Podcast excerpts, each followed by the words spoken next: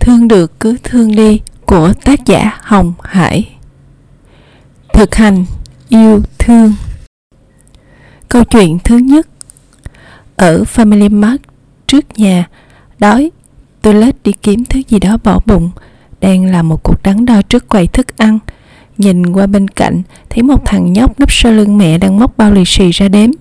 Đâu đó cũng được chục tờ đô la. Thằng nhóc sáng sủa và dễ thương khủng khiếp.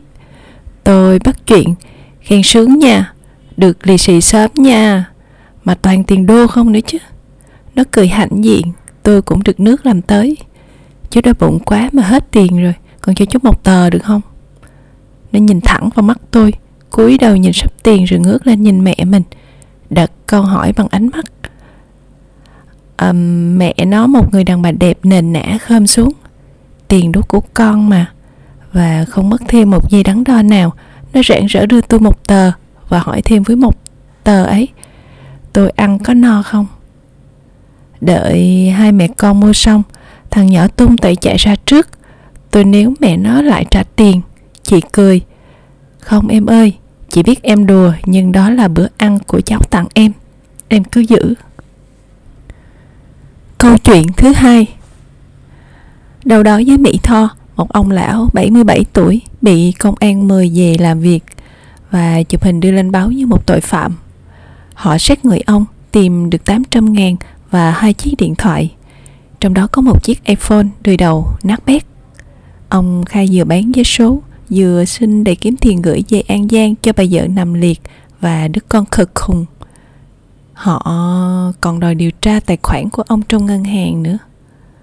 Dắn tắt vậy thôi Vấn đề nằm ở chỗ này. Ông già bị thưa. Ai thưa ông? Là phụ huynh của mấy học sinh tiểu học. Những đứa nhỏ vẫn thỉnh thoảng cho ông già tội nghiệp. Đó là trong mắt chúng.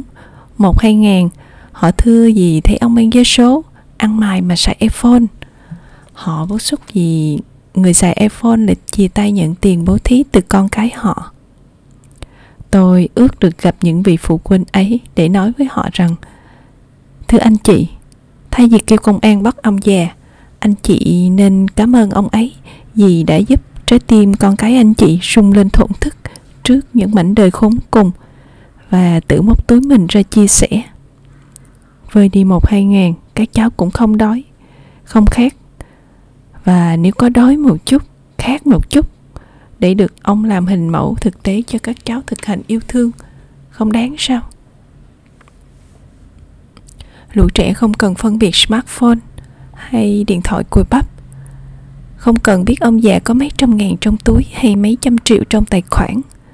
Chúng chỉ thấy ông sách nát đáng thương và chúng hồn nhiên giúp đỡ giúp đỡ bằng một phần lớn tài sản đang có mà không đắn đo hơn thiệt.